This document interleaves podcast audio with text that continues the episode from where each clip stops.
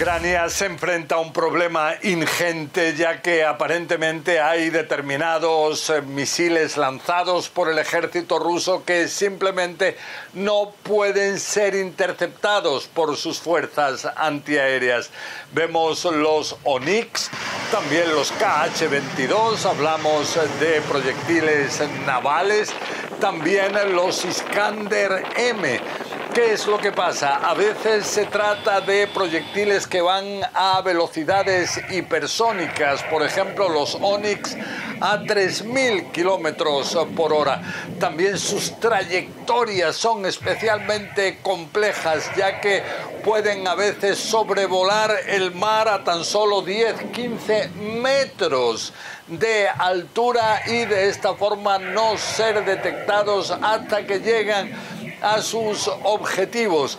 Todo esto es algo que ahora en Ucrania hace pedir con urgencia el suministro, por ejemplo, de proyectiles Patriot de fabricación estadounidense, no solamente para defender a la capital, Kiev, sino también esta zona de Odessa.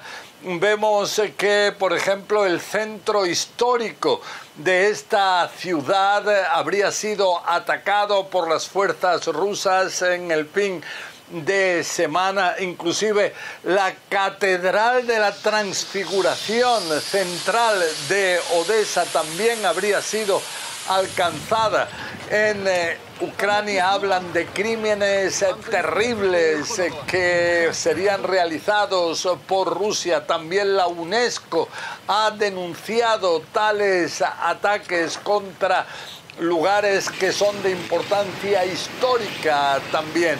Esto cuando en Rusia dicen que precisamente habrían sido los misiles antiaéreos anticuados lanzados por Ucrania los que habrían llevado a que esta catedral, por ejemplo, hubiese sido alcanzada.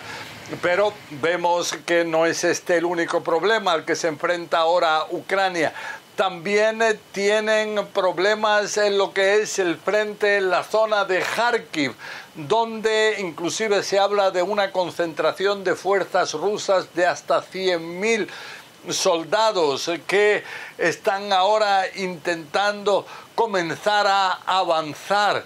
Esto cuando en la zona sur, en la de Zaporilla, los que intentan avanzar son los soldados de Ucrania, pero lo hacen lentamente por el gran número de minas que aparentemente hay en estas zonas.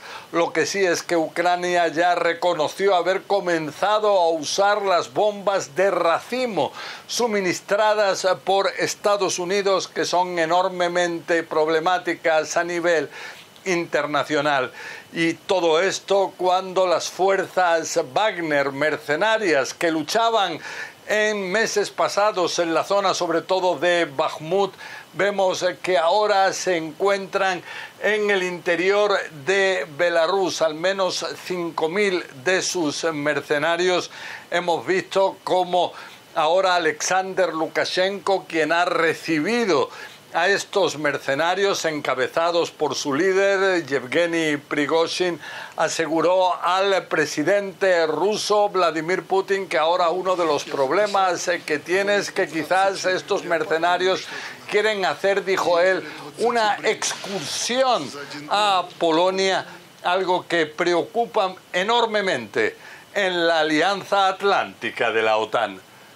José Levi, CNN, Jerusalén.